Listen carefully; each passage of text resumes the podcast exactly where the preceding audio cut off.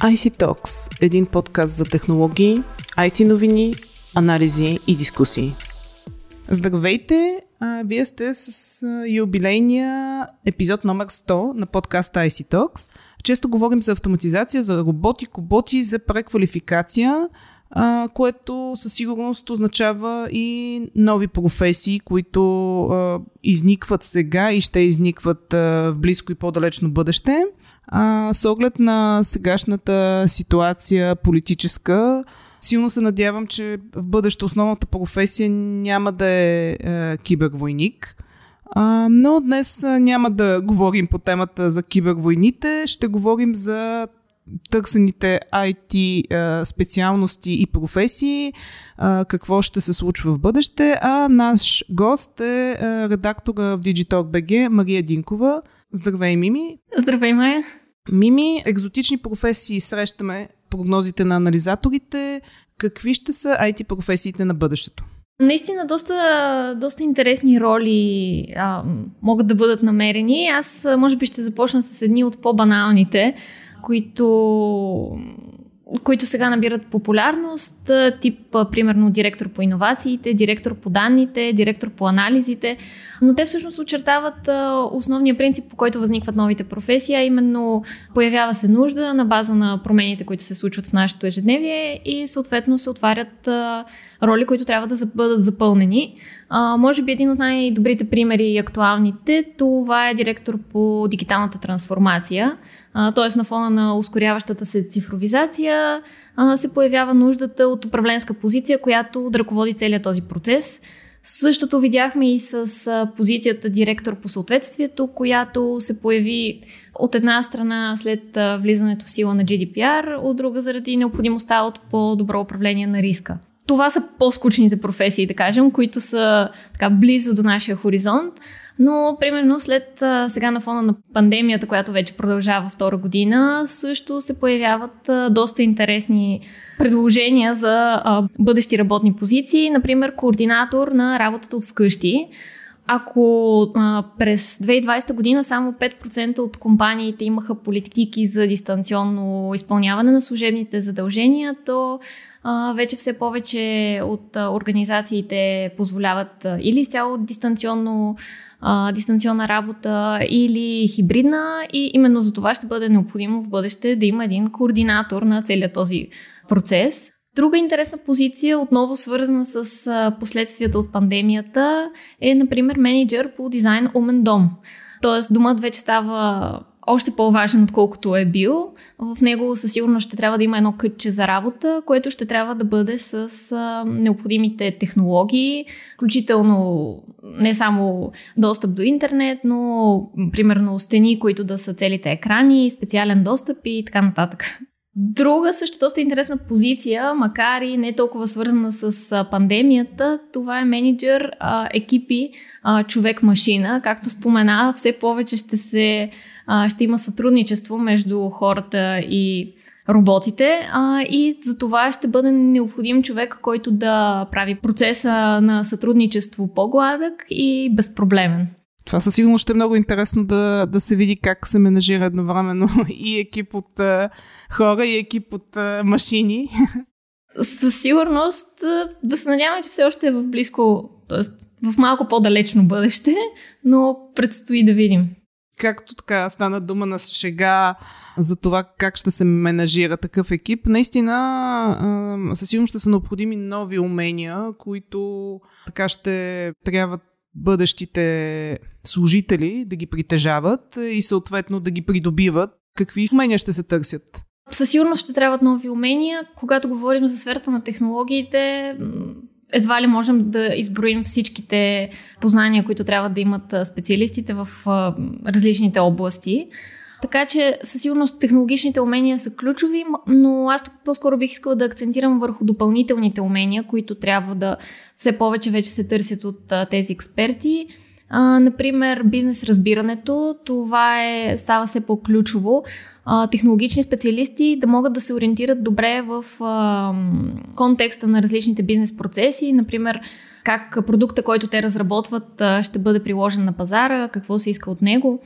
Което съответно ще им помогне и по-добре да се справят с създаването на новите решения. Друго ключово са меките умения, за тях вече говорим от доста отдавна, но на практика няма вече технологична позиция, независимо дали говорим за по-низките или по-високите вече менеджерски, където да не се искат меки умения. А, така че стереотипът за необщителните IT-та категорично вече окончателно Става не миналото, съществува. Да. Трябва да може да се работи в екип, да може да се обяснят технологичните специфики на хора, които не са в сферата и, или са в друга технологична сфера. А, така че а, всичко, което започва от а, комуникационните умения, през консултантски, през способност за решаване на проблеми и критично мислене, всичко това ще бъде ключово за бъдещите IT специалисти. И може би третото, което остава, ще продължи да бъде важно и ще става все по-ключово през следващите години, това са уменията в сферата на киберсигурността. Разбира се, не само за специалистите в тази сфера, но за всички останали, тъй като тенденцията е по-скоро на фона на засилените заплахи в онлайн пространството да се а, сигурността да заляга в доста по-начален етап от разработка на отделните продукти, така че дори в а, хората, които не са пряко ангажирани с тази сфера, ще трябва да придобият умения и знания в нея. Интересно, отминава ли ерата на тесните специалисти? Доста говорихме преди колко е необходимо специалистите да бъдат тесни. В същото време сега говорим за съвсем различни умения, които не влизат в, а, така, да го кажем, в сивито на тесния специалист. Определено отминава, даже в изместен смисъл вече е отминала, тъй като се търсят не толкова специалисти наистина само в по една технология, една система, едно решение, каквото и да било то. По-скоро се изискват а, далеч по-широки познания този смисъл, да, комплексните технологични умения са, са новото нормално. Нишовите продукти, макар че трябва да се знаят и ще се търсят като, като познания, те няма да бъдат основния акцент. А, много ясен пример тук виждаме с последните така нашумели роли в сектора, като full stack специалистите, които а, трябва достатъчно добре да се справят както с фронтенд, така и с бекенд задачите.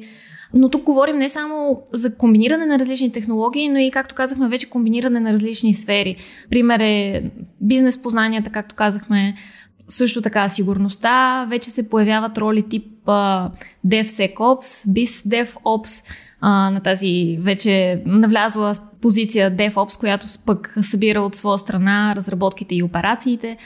Така че това са тенденциите и все повече ще виждаме наистина доста високи изисквания за кандидатите а, за различни позиции. А, съответно, от тях ще се изисква непрекъснато да освояват а, нови умения, да ходят на допълнителни курсове. А, продължаващото обучение е новата тенденция, която със сигурност трябва да се, да се следва.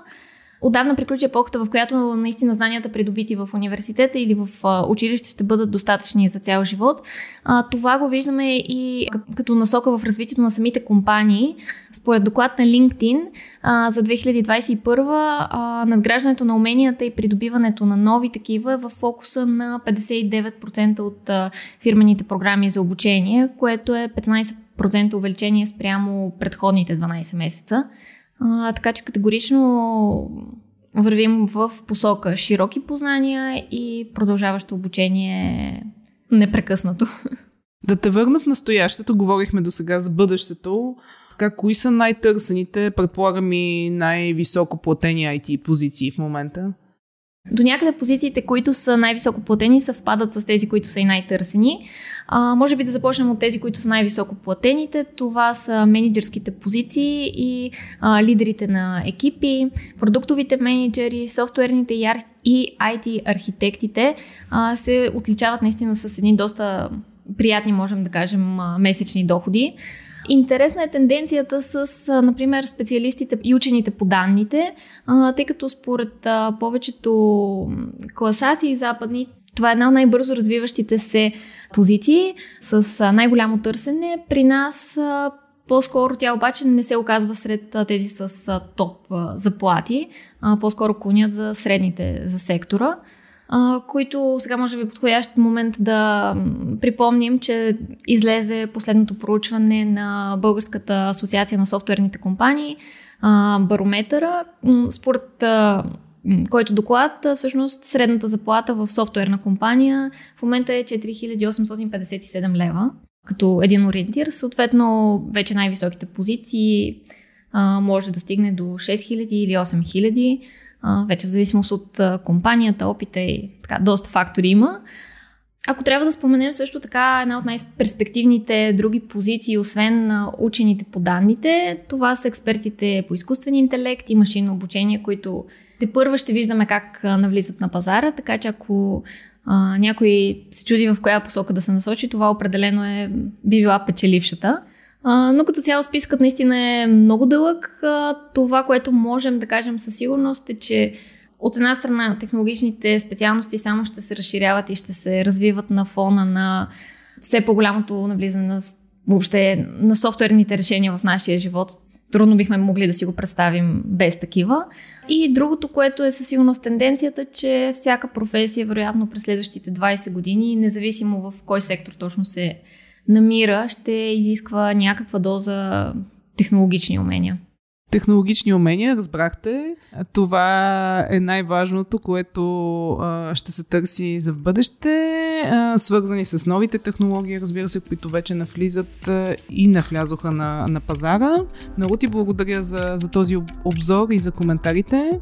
А на слушателите на подкаста IC Talks очаквайте следващия ни епизод и ни следвайте, разбира се, в SoundCloud, Google Podcasts, iTunes и Spotify. До скоро!